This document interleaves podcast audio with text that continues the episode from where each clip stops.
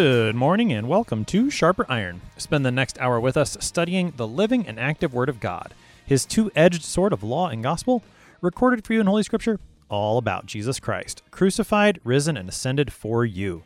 Thanks for tuning in this morning here on Worldwide KFUO, Christ for you, anytime, anywhere. I'm your host, Pastor Timothy Appel of Grace Lutheran Church in Smithville, Texas.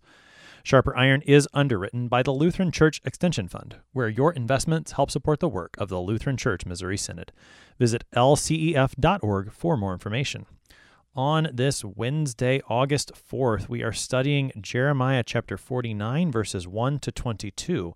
In today's text, Jeremiah speaks the Lord's word to the foreign nations of Ammon and Edom. To help us sharpen our faith in Christ as we study God's Word today, we have with us regular guest, Pastor Clint Poppy. Pastor Poppy serves at Good Shepherd Lutheran Church in Lincoln, Nebraska. Pastor Poppy, welcome back to Sharp Iron. Well, thanks for having me, Tim. It's always a great honor. So, we are in Jeremiah chapter 49 today, Pastor Poppy. In the middle of this section, oracles to foreign nations sometimes is, is what it's called. What, in terms of the context, what we're going to see today, what should we know going into these, these two sections we're looking at today? Well, the last chapters of Jeremiah, 40, 46 through 52, uh, this is uh, these are the prophecies, the oracles against the nations. I know sometimes we uh, we may get kind of bogged down. The names and the places aren't familiar, and uh, we might have a difficult time connecting that to our situation. But imagine if you would, you're standing there, and uh, someone is telling you that all of your enemies are going to get wiped out. And they start with some of the smaller ones, and it just escalates. And your your bigger enemies, your greater enemies, are getting wiped out. And every time you hear one, uh, you feel pretty good. And uh, oh, that enemy's going to get it. And oh, that enemy's going to get it. Oh man, that enemy's going to get it. And you're feeling you're feeling really good, and you're feeling really secure and then you get to chapter 52, and you realize that as God is wiping out all of his enemies, that uh, you too are an enemy of God because of your sin. And so Isaiah does this, Jeremiah does this, and uh, God is setting the stage beautifully for us to examine ourselves and for us to realize that we too have sinned and sinned grievously against the Lord. We are deserving of his wrath and punishment, and his call for repentance is not just for the nations, it's for me. In uh, chapter 48, we have um, one of those enemies that's uh, being destroyed, Moab, and uh, in the destruction of Moab, uh, the destruction is sudden. The destruction is complete. Uh, Moab's glory in itself is turned to shame. We see the the pride and fall not of the Third Reich, but of Moab, and uh, it's it's worthy of a of a dirge and a lament uh, toward the end of the chapter. The destruction that's coming is inescapable and then the last verse of chapter 48 gives hope. Yet I will restore the fortunes of Moab in the latter days, declares the Lord. The, uh, the gospel promise, the promise of salvation in the latter days, something is coming something is coming and we know that something is the messiah. We know that something is the incarnation. We know that something is jesus. And uh, in the midst of all of this talk of uh, destruction and damnation we know that even the descendants of moab are among the elect of god. God knows who and where and these individuals that will have eternal life through the bloody death and glorious resurrection of Jesus. And that gives the people of Moab hope, and that gives us hope as well. I appreciate the way that you laid out these last couple of chapters. As I've been thinking about them so far, you know, chapter 50, 50 and 51 both deal with Babylon, almost like a, a, climax within these various oracles against foreign nations. But the way that you, you set up then with chapter 52 as reminding us again of the fall of Jerusalem which we've already heard in the book of Jeremiah once, and we're going to get again at the end. I, I think there is a that, that's a, a good reminder that all of these judgments against the foreign nations aren't so that Judah can simply say, "Ha ha, look, you got yours," but rather that they too would remember the reason that they need to repent as well. And I think you know at the same time we could say the reverse is true for these foreign nations.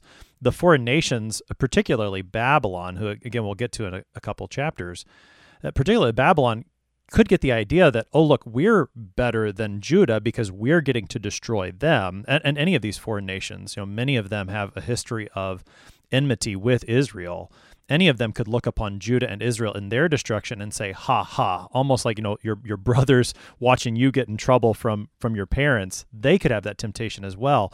And, and the message of all these chapters put together is the Lord is judge over all people, all will be held accountable for their sin. But then, as you said, also salvation is given to all only through Jesus Christ. Yeah, that's that's very well put, and uh, the the chapters oh in the mid to late twenties of Isaiah do this same thing, and uh, it it sets it up sets it up beautifully. And uh, there are several other places in Scripture, especially in the book of Obadiah, uh, which is one of those, you know, for most people, kind of a throwaway book. That um, uh, when we get to Moab here in a few verses, that uh, Moab was feeling really secure because they were standing tall and the people of God, the children of Israel, had been destroyed, not realizing that they were just simply a tool or an instrument in God's hand, and theirs was coming.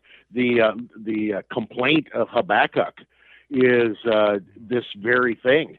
You know how how can you allow the nations to do what they're doing when they are worse in their sin than the people of Judah or the people of Israel? And God basically says, just wait, just wait. There's this coming. That's right. The the two foreign nations that we're going to be talking about today are Ammon, the Ammonites, we'll hear in 49 verse 1, and then Edom in verse 7. In terms of uh, what we know about them from scripture, how they interact with with Israel, some of that background, what what should we know about these two groups uh, before we read what Jeremiah has to say to them here? Well, there is a uh, uh, a war that uh, takes place uh, 740 to 732, uh, sometimes called the uh, Syrian Ephraimite War. And this is kind of a, a gradual infiltration and subjugation of the people of God. And so these uh, Ammonites are coming in slowly at first and then more rapidly, and the children of God are carried away. They're carried off into captivity, and uh, the the names of Pul and uh, and Sargon these uh, these all kind of come to a climax in uh, uh, 722 BC. There are several places that that talk about this particular geographical area, the uh, Transjordan Plain. Uh, th- this is Israel's territory, and it's given to them. Uh, Numbers 21 and Numbers 32 talks about how this particular ground is given to the children of Israel, and it is slowly, methodically, and finally completely taken away from the children of Israel and inhabited by the Ammonites. Yeah, the, the people of Ammon have a, a generally speaking a very uh, a hostile relationship with the people of of Israel. It's probably worth reminding ourselves too that like the Moabites in the previous chapter, the Ammonites are they trace their descendancy to to Lot. They go back to to Lot just like the Moabites. So again, we're dealing with relatives of the people of Israel here in this first oracle, which is Jeremiah 49 verses 1 to 6. So let's go ahead and, and take a look at the text. Concerning the Ammonites, thus says the Lord Has Israel no sons? Has he no heir? Why then has Milcom dispossessed Gad, and his people settled in its cities? Therefore, behold, the days are coming, declares the Lord, when I will cause the battle cry to be heard against Rabbah of the Ammonites. It shall become a desolate mound, and its villages shall be burned with fire. Then Israel shall dispossess those who dispossessed him, says the Lord. Wail, O Heshbon, for Ai is laid waste. Cry out, O daughters of Rabbah. Put on sackcloth, lament, and run to and fro among the hedges. For Milcom shall go into exile, with his priests and his officials. Why do you boast of your valleys, O faithless daughter, who trusted in her treasures, saying, Who will come against me? Behold, I will bring terror upon you, declares the Lord God of hosts, from all who are around you, and you shall be driven out, every man straight before him, with none to gather the fugitives. But afterward I will restore the fortunes of the Ammonites, declares the Lord. That's Jeremiah 49, verses 1 to 6, the oracle to Ammon. Pastor Poppy, the, the first thing that we should probably deal with is this name Milcom that shows up in verse 1 and again in verse, where was it? I can't remember. Later in the text as well. Who's Milcom? Verse 3. Verse 3. Thank Verse you. three. Thank you. Who's Milcom? Uh, Milcom is a another name or a sister name or a parallel name for Molech. And uh, Molech is the uh, the predominant god of the Ammonites. Uh, Molech is uh, a uh, wicked and cruel god that demands child sacrifice. And there there are many today that would um, equate Moloch or Molech worship with uh, the uh, horror of abortion, not only in our country but uh, throughout the world, um, demanding child sacrifice in order to appease the gods or be successful in your life. So, so that um, that Milcom is just another name for Molech. Right, and and well known as you said for that child sacrifice, and and when we use that today, I think that you know rightly rightly applied to consider uh, the the horror of abortion as a and as an example of that sort of idolatry today. And again, that idolatry is in view here, just like we've seen it throughout these oracles. It's amazing how often Jeremiah brings up in the word of the Lord that he he speaks against the false gods of these various nations, and Ammon is no exception with Milcom. In terms of, of what this these first couple of verses tell us, Pastor Poppy, it sounds like uh, what you were laying out in terms of the context and the background of some of that uh, war that happened in the 700s BC. It sounds like this is the Lord reminding Ammon, telling them, "Look, you took this territory from Israel, and now it's going to be taken away from you." Is is that that war that you were mentioning? That's part of the background that's going on here in these first couple of verses. Yeah, that that's an important part of the background because uh, you know, has Israel no sons? Uh, has he no heir? Well, all the sons have been carried off. Uh, they've been uh, deported. The northern tribes deported to Assyria, and uh, it's it's just the dregs of society that are left, and it's it's bad enough that uh, the children of Israel have been carried off into captivity, but the Ammonites, as they've possessed this land, have been especially cruel. Uh, the book of Amos, Amos 1:13, talks about the cruelty of the Ammonites, and uh, Jeremiah 40 um, mentions the cruelty of the Ammonites as well. So they they took away the sons of Israel they are now inhabiting the lands. They are worshiping the god of Molech. And uh, along with that comes just unspeakable cruelty to the few people that are left. And so the Lord promises in verse 2 that the days are coming, declares the Lord, which is a pretty loaded phrase when we encounter in the prophets, I think. The days are coming.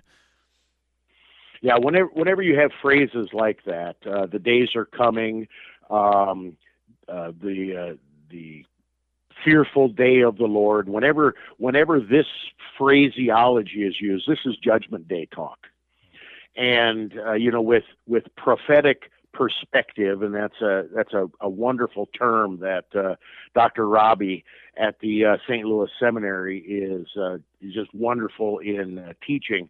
You know, when you're driving down the highway and you see things off in the distance, Uh, here in Nebraska, you drive down I 80 west and you're heading to Colorado, and all of a sudden you see the mountains and they look like they're just a few miles away. And you drive for a couple of hours and they still look like they're a few miles away. You're getting closer, but you don't know how close you are. Uh, that's the prophetic perspective that goes on uh, in all of Scripture, but especially in the Old Testament. The days are coming. Now, are these days referring to the immediate fall of Ammon that uh, Jeremiah is predicting? Are they uh, pointing forward to the day of uh, the incarnation of the Savior, our Lord Jesus Christ? Are they pointing forward to the judgment that takes place on Calvary as God pours out his wrath on his own Son? Are they talking about the day of final judgment at the end of the world? Uh, and the answer is yes. It's all of those things in the proper timeline, in the proper prophetic perspective that God lays before us. Mm-hmm. Right. Yeah. The the way that these that's that's another connection that we can make from these oracles against the foreign nations is how in the judgment that God says is coming to them, we see a picture in miniature of the judgment that comes to to all people. Judgment day, as you said, that the day of the Lord. You know, when we see that phrase that the days are coming or in the latter days, all all of these point us forward to that final day, to that judgment day. And then as a reminder, also how all of that judgment was poured out on Christ on the day of the Lord that was Good Friday as well. So I mean, you know, phrases like that when we when we encounter texts like this, and sometimes we scratch our heads like, well, what do I do with that? That's another place, another connection that we can make as we read, you know, the the whole of the scriptures, doing what we might call biblical theology, trying to connect those pieces. That's another connection we can make. Amen. Amen. And uh, uh, to to study the history, to study the isagogics, to do some cross referencing. Those are those are all wonderful ways to approach the scriptures, but Christians read the scripture in light of the promised Savior who kept his promise and uh, lived, died, rose again. And Good Friday is Judgment Day, and we we tend to think only of Judgment Day as the end of the world. Uh, Judge Judgment Day has already come in one respect as uh, God pours out his wrath on his own son. And when we when we see that, that that really opens up these sections of scriptures in a way that is close to people who don't believe in Christ. As we continue looking through this text, we, we encounter some of those, you know, more names. Heshbon, we've got Rabbah. All of it is is described in terms of the mourning that's going to be happening, and ultimately this talk of exile as well at the end of verse three, where the false god Molech Milcom, he's going to go into exile along with those who worship him and those who lead the worship of him. What, what do you see there in the next couple verses three and four, Pastor Poppy? Well, uh, Rabbah is the capital city of uh, Ammon and uh, because of the mother daughter talk here, um, you know, the capital city is kind of like the mother city of all the other cities in the country, and God is going to avenge. And in fact, in these verses, there's a great reversal theme. Goes, it's always throughout the book of Jeremiah, but this great reversal. You carried off the capti- the captives into captivity. You drove the children of Israel into exile. And now what you did is going to come back on you. The days are coming, and uh, your great city, uh, Rabbah, is going to be uh, a big mound of dirt. A um, uh, the uh, Hebrew word for that is tell, and that's what the archaeologists to this day dig in. They find a tell and they start digging down into uh, into the uh, layers to uh, discover history. Uh, Heshbon is uh, a, a, royal city of the Ammonites, and um, uh, it was taken uh, of the Amorites, and it was taken over by Am- Amnon. Um, it was known for its strong, sturdy, and majestic walls and the people are trusting in their walls, just like the people in Constantinople did uh, before the uh, Turks took over. But uh, they were trusting in their security, trusting in their walls, and Jeremiah, um, speaking for God, says they're not going to do you any good. You're going to be carried away, and in fact, not only are you going to be carried away, but this God you think is so powerful, he's going to be carried away along with all of his priests and all of your false worship. Yeah, we see an example of, of again the Lord mocking the idols. This happens regularly in the scriptures where the idols are shown to have no power. And in this case it is because, you know, Milcom Molech is going to actually be taken off into exile. He cannot stop that from happening because he is not truly a god. Uh, into the next couple verses, verses 4 and 5, we we see particularly in verse 4 a bit of the pride that's there in Ammon. They they were saying, "Who will come against me?" This matter of of pride of the the pride of the nations, I think, is a recurring theme in these chapters of of Jeremiah, and Ammon is no exception. They're going to be judged, even though they thought, "I'm good, nobody can hurt me." In fact, they're going to find out, "No, you too are going to be judged." They have uh, they have their strength in their economy and in their security system they uh, they have fertile valleys. They have all kinds of uh, food and all the uh, delicacies that come along with this. The uh, export of food means the uh, treasury is full again, and they are so full of themselves and trusting in these material goods and outward things that uh, they have no clue that uh, they are anything other than invincible. And so their pride and their boasting, uh, God is uh, God is going to take care of that. They um, they boasted in um, all of their riches, and when we put our faith and trust in riches, what do we have no need for? We have no need for God. Uh, they considered themselves invincible, and God is going to prove otherwise. Well, and I mean the way you put it there, you know, they trusted in their riches and had no room for God. It reminds me a lot of where Jesus talks in Luke 12 of the the rich man who, you know, tore down his barns and built bigger ones and said to himself, I'm going to eat, drink and be merry and and God comes and says, "Fool, your life is going to be demanded of you tomorrow." It's I mean that's almost what God does here to the Ammonites in verse 5. They say, "Who's going to come against me?" And the Lord says, "I will. I'll bring the terror." And and it's going to affect all of you Ammonites. Yes, and uh, the Ammonites put fear into the heart of everybody that they attacked, and uh, as they were uh, dishing out their cruelty, and now that fear is going to be flipped around. They're going to be driven out, and they're the ones that are going to be filled with fear. Um, they'll be driven out, every man straight before him, with none to gather the fugitives. Their destruction will be complete. But then there's that promise. Verse 6 Afterward, I will restore the fortunes of the Ammonites, which sounds a lot like, I think you brought this out at the beginning. The, there was a promise at the end of the judgment against the Moabites that their fortunes would be restored. Take us into that promise that the Lord makes in verse 6.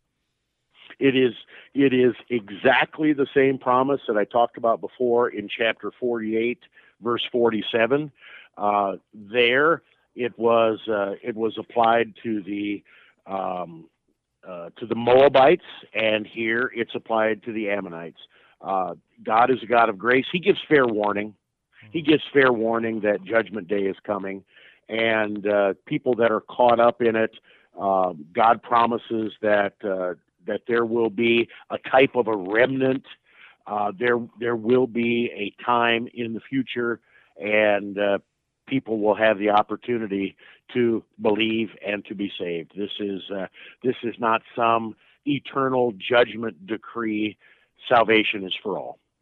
So is is this this verse when we think about is this another one of those places where we should think about that prophetic perspective that we may see the fortunes of Ammon be restored in a you know historical, maybe economic or a political sense to a degree, but ultimately a verse like this is is pointing us forward finally to the salvation that is for all people in Christ. Yes, the uh, the word afterward is uh, uh, similar to the days are coming uh, well, after the coming days, uh, that same prophetic perspective is there, and uh, you know the the descendants of the Ammonites, although you can't point to a, uh, particular nation or region or ethnic people group, the descendants of the Ammonites, the gospel is for them. So verses 1 through 6 again of Jeremiah 49, this is the word of the Lord to Ammon. In verse 7, we're going to begin to hear the word of the Lord to Edom. And we got just a couple minutes here before the break, Pastor Poppy. So we'll read the text on the other side. But as a way of introduction, we're talking about the nation of Edom. What's the historical background, context on that nation that we need to know before we read this text? Well, Edom, when you when you whenever you see Edom, uh, you know it, it technically means red, uh, but uh, it is in reference to Esau and uh, you know the battle between Jacob and Esau, the two twins in their mother's womb that were fighting, and uh, we have the scripture passages. Uh, God loved Jacob and he hated Esau. We have uh, Esau's descendants are the Edomites, and the uh, the the neat thing about Esau was, uh, according to Genesis, it appears that uh, Esau repented of his hatred and his sin against Jacob and against the Lord, but sadly, his jealousy and hatred for Jacob that he repented of, he passed on to his descendants in some way, shape, or form. Edom is a huge, huge land um, it controlled the trade routes, the uh, the famous King's Highway from Aqaba to Damascus, and it was known because of the mountainous areas. It had many caves, iron and copper mines. It was um, a very very rich and powerful uh, land, and it controlled a lot of things and uh, very, very powerful and very, very prominent in other places in Scripture as well. That is the nation of Edom, and the Lord has a word for them too. And we're going to pick that up on the other side of the break. You're listening to Sharper Iron here on KFUO. We're talking Jeremiah chapter 49 with Pastor Poppy. We'll be right back. Please stick around.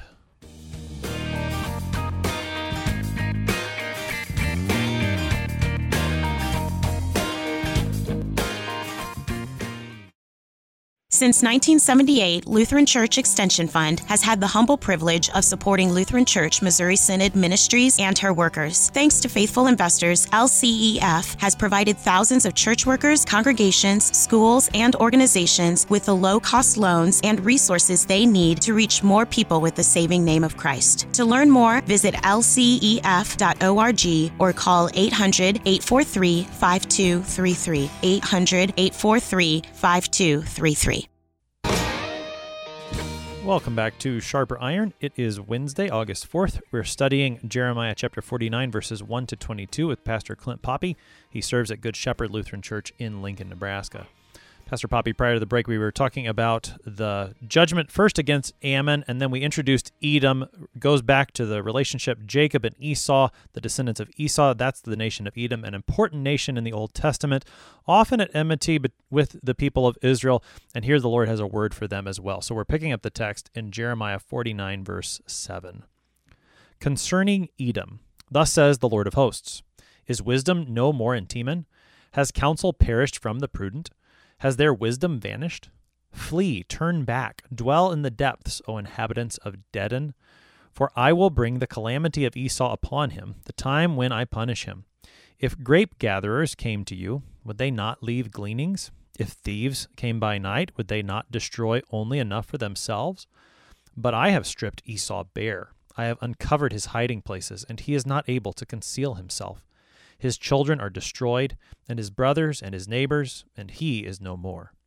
Leave your fatherless children, I will keep them alive, and let your widows trust in me. For thus says the Lord If those who did not deserve to drink the cup must drink it, will you go unpunished? You shall not go unpunished, but you must drink. For I have sworn by myself, declares the Lord, that Bozrah shall become a horror, a taunt, a waste, and a curse, and all her cities shall be perpetual wastes. I have heard a message from the Lord, and an envoy has been sent among the nations. Gather yourselves together and come against her, and rise up for battle. For behold, I will make you small among the nations, despised among mankind. The horror you inspire has deceived you, and the pride of your heart, you who live in the clefts of the rock, who hold the height of the hill.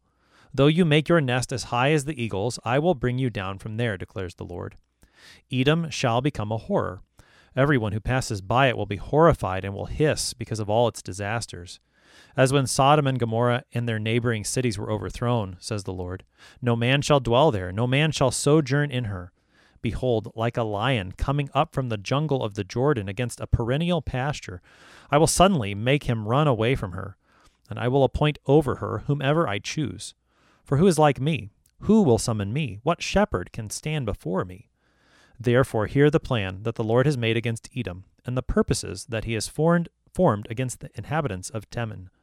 Even the little ones of the flock shall be dragged away. Surely their fold shall be appalled at their fate. At the sound of their fall, the earth shall tremble. The sound of their cry shall be heard at the Red Sea.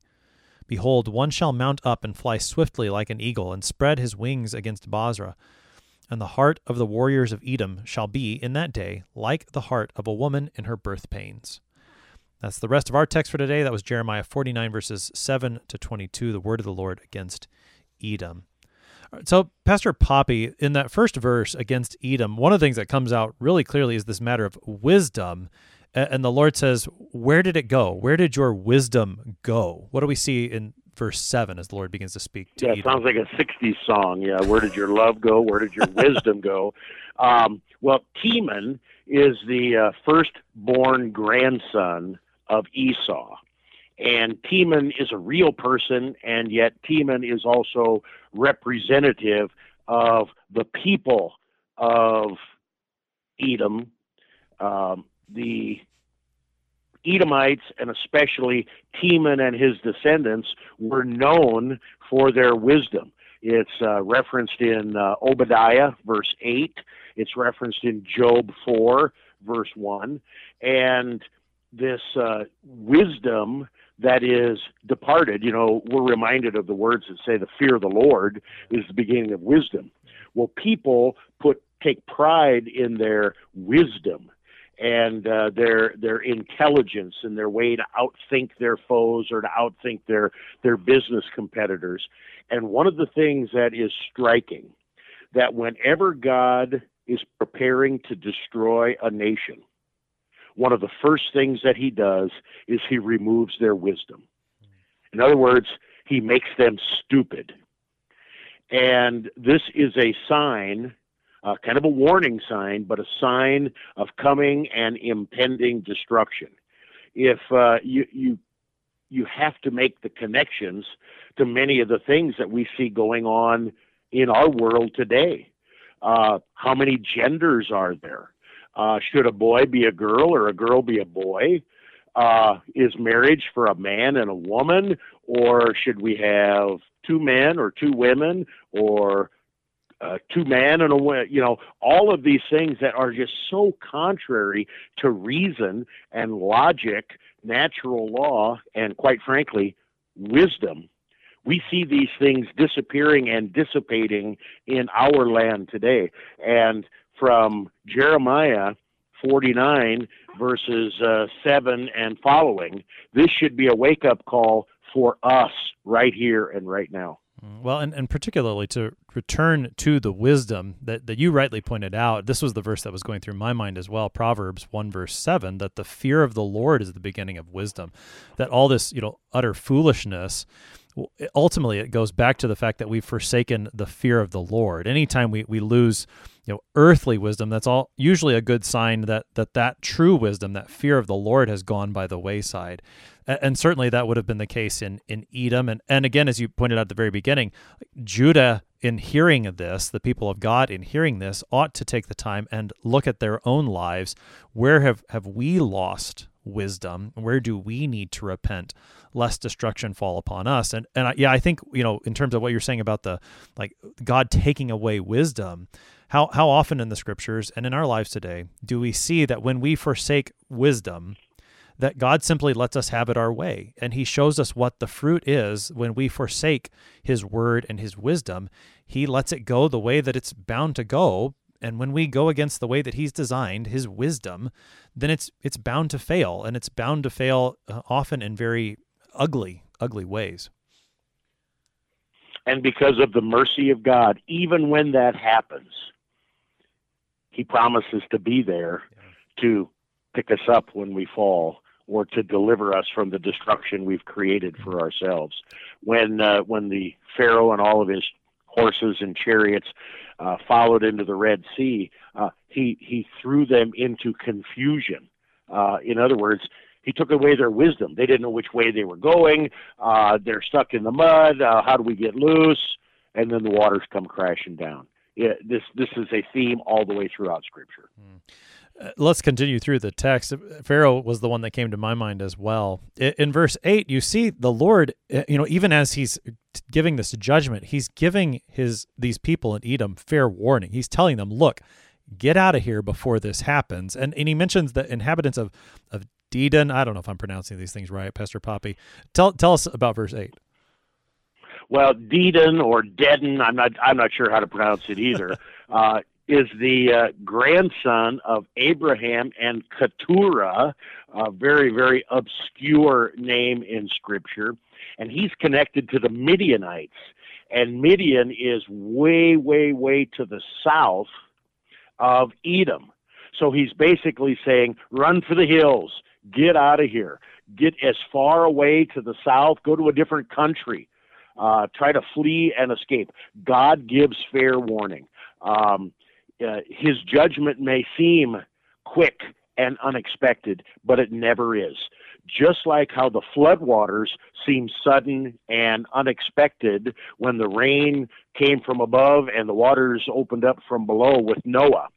There had been nearly a hundred years of faithful preaching by Noah before that happened. God always gives fair warning, and that that's the nature of God who desires no one to perish, but all to come to a saving knowledge of the truth.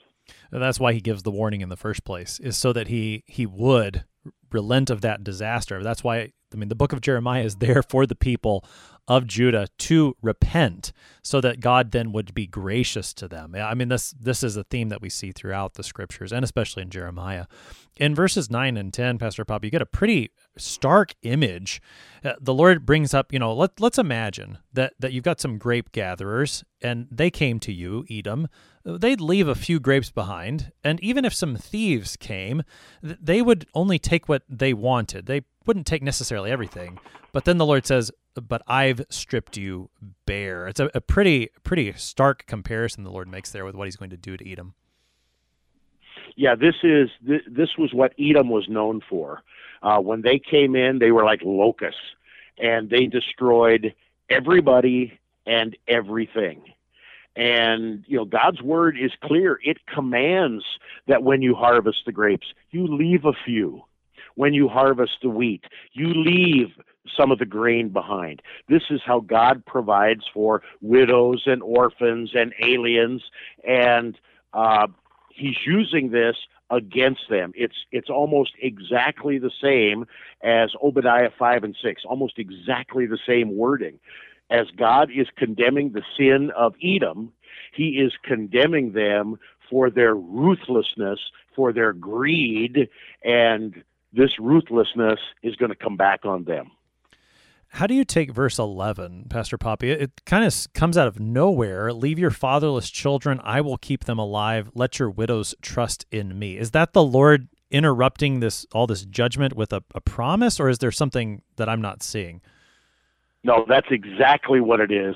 Uh, he is, again, making his ongoing plea to repent. There is only one hope, and that is if you turn not to your riches, not to your uh, outward security, your walls or your caves or anything like that.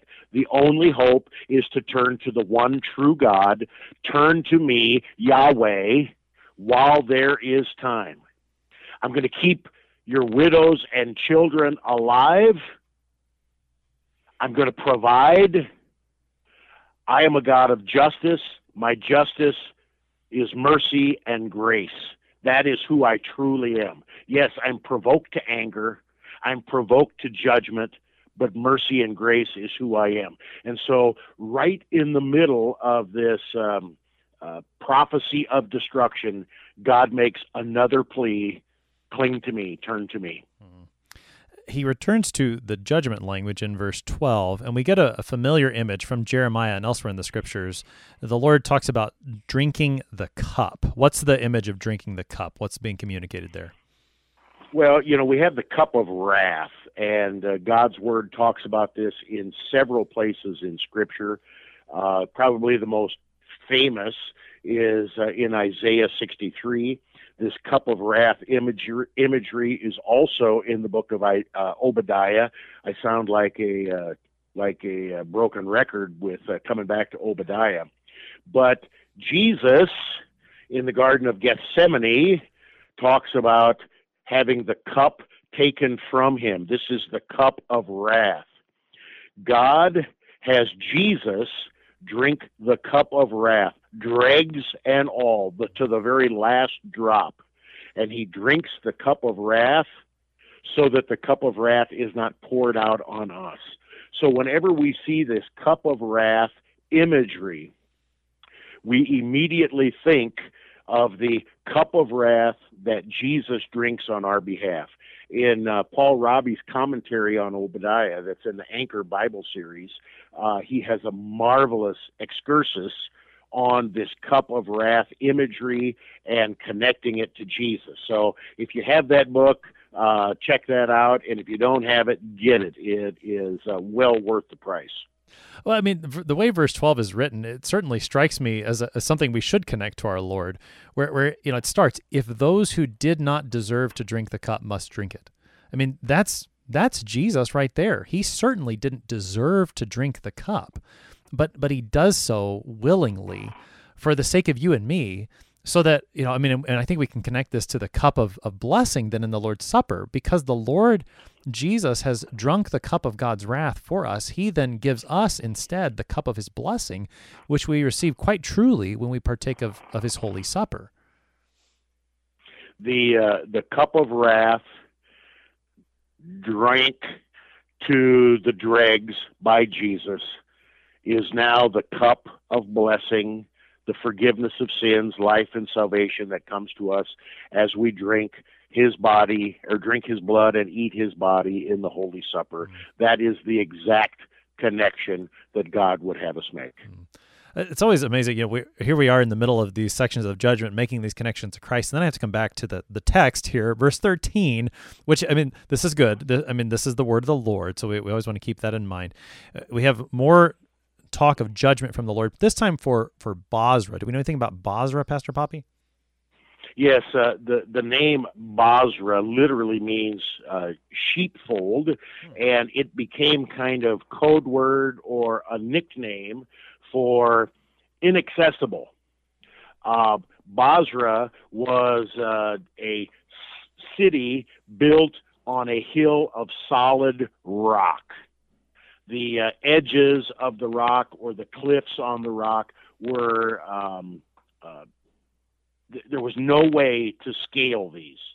There was absolutely um, no way to get in. They were impenetrable. It's talked about. Bozrah is mentioned in a dozen places in uh, Scripture. It has strong, lofty walls. Obadiah 5, Isaiah 63 and the the cup of wrath flowing into Bozrah is significant as well because mm-hmm. Bozrah in this mountainous area was known for its fertile hills and its vineyards. And what God is saying here, the fertility of your vineyards and your solid walls aren't going to protect you. Hmm. That's a that's a great connection to make between the Bozrah and its vineyards and the cup of the Lord in verse twelve. In verse fourteen, Jeremiah says, "I've I've heard a message from the Lord, and an envoy has been sent among the nations." What's the the purpose of the envoy that's being sent among the nations? Well, it's uh, it's kind of a picture. Uh, this envoy language. It's kind of a picture of an ambassador, and the Lord is sending these. Um, ambassadors on his behalf to the nations. And the message that he's giving to the nations is I want you individually and collectively to attack Edom and destroy them. This is the message that God is sending out. they are unwilling dupes in God's plan. God is going to use these nations as as his tools, his instruments to destroy those people in Edom who think that they are indestructible. Hmm. And so these nations, without their own knowledge, they are carrying out God's plan. And God's plan and purpose is to humble proud Edom. Uh, God is going to give success to Edom's enemies, and then these very enemies are going to face their own destruction. This is uh, this is exactly how the book of Obadiah opens up. Obadiah one uh, covers this uh, beautifully once again there in that that section with the envoy. You see the pride of edom come up just like there was pride in ammon so there's pride in, in edom. They think they're safe there with the in their clefts of the rock and, and yet the lord says no just like sodom and gomorrah were overthrown so you will be as well. Uh, psalm 20 says uh, some trust in their horses and some trust in their chariots but we trust in the name of the lord thy god and uh, that's a great reminder. Uh, th- those words, uh, words for horses and chariots, we can we can uh, transfer those to our money, our retirement plan, our political party. You know, what whatever it is that we have made our god. Uh, let go of these false idols, and if you don't let go, God will love you enough to crush them. And that's certainly what he's going to do here for Edom. And, and very, again, the, the imagery gets even uh, stronger as the text continues. You know, he brings up Sodom and Gomorrah there in verse 18. And then he, he speaks of, I think this is the Lord in verse 19, speaking of himself coming as a lion out of the jungle, this sort of like sudden attack. And, and then you know, he, he asks these very daunting questions Who's like me? Who will summon me? What shepherd can stand before me? And and the answer is no one. This is I mean here we, we really see a picture that what's behind all of this judgment it's more than just the you know, the political machinations of these nations that are gathering as you said pastor poppy but this is the lord who is doing this bringing this judgment against edom yes it may seem like it's the other nations uh, that are doing it but behind it is uh, is the lord you know i'm reminded of um, First Samuel 17 when uh, Goliath, on behalf of the Philistines, is mocking the uh, children of Israel and the God of Israel, mocking and mocking and mocking. And David, you know, hears this and says, "Come on, somebody go fight him." And when nobody will, he does. And he, he's a little boy. He doesn't have the strength and the power. He has no military training, not even any military armor. And he says, I'm going to tell you right now, after I defeat you and chop off your head, it wasn't me that did it, it was the Lord. And I think that's a lesson that we all need to be reminded of that when the enemies attack us, we may we may get weak kneed, we may turn into cowards, but um, there is one who fights by our side.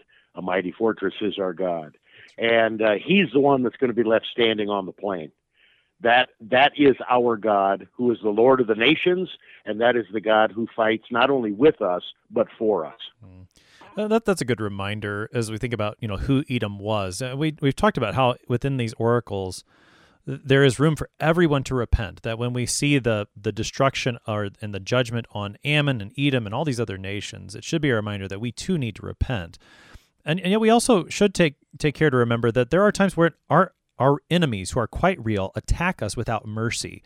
And to see how God is the one who handles that for us, that should bring us great comfort. Uh, that may be another way to think about about these sections for us today is that we can see in them a picture of we know that our enemies finally will be defeated. Those who mean us harm, and ultimately those who would try to draw us away from Christ, the Lord is going to defeat them on our behalf. And, and, as we see him do it in rather vivid ways in a text like this, that should be a comfort to us that that those enemies, though they attack, the Lord is stronger and he will protect us. As you said, the imagery from a mighty fortress fits in very perfectly there.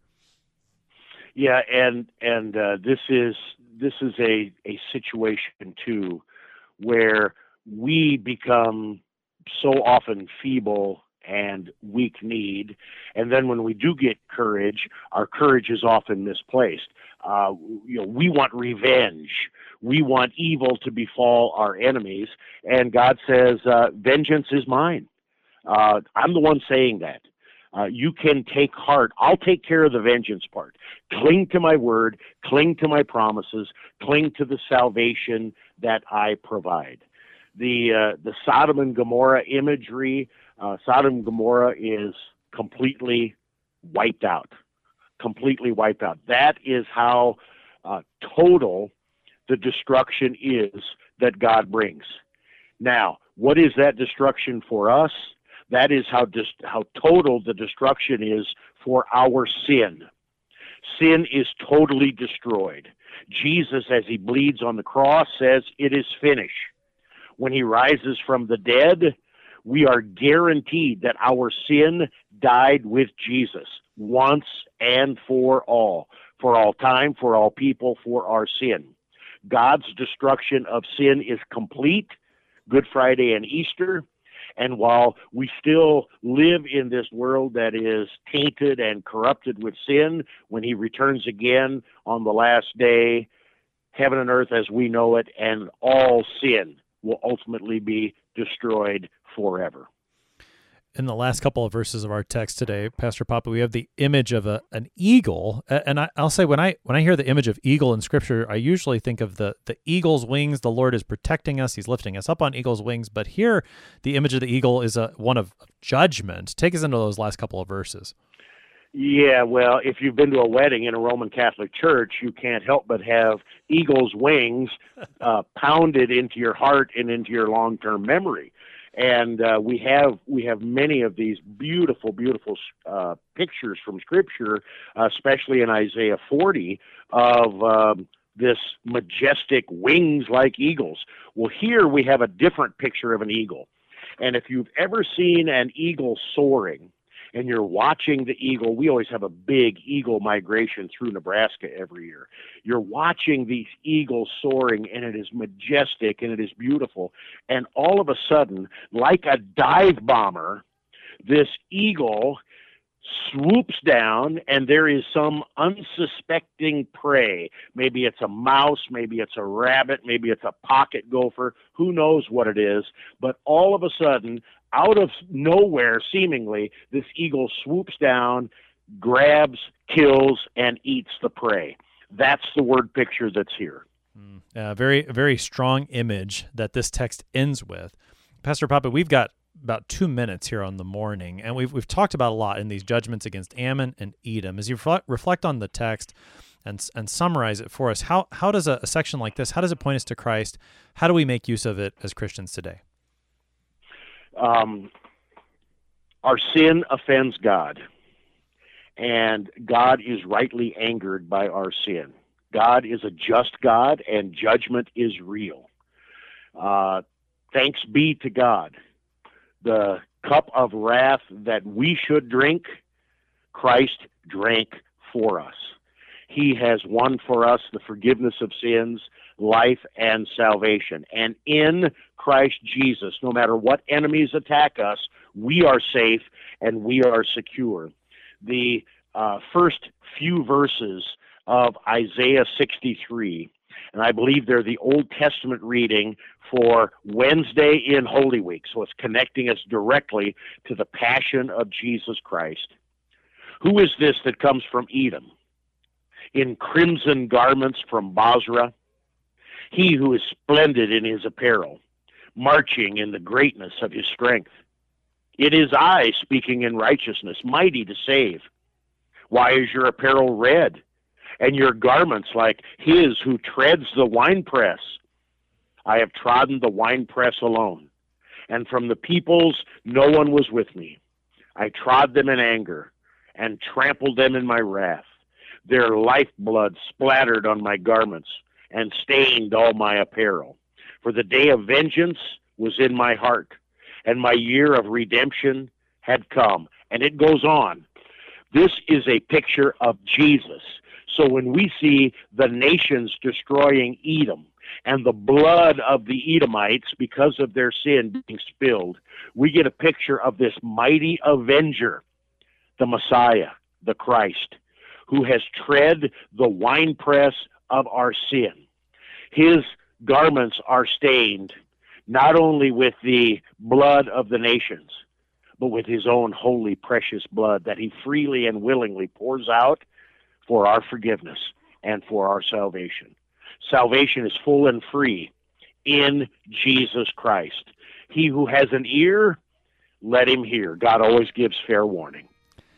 Pastor Clint Poppy is the pastor at Good Shepherd Lutheran Church in Lincoln, Nebraska, helping us today with Jeremiah chapter 49, verses 1 to 22. Pastor Poppy, thanks so much for being our guest today.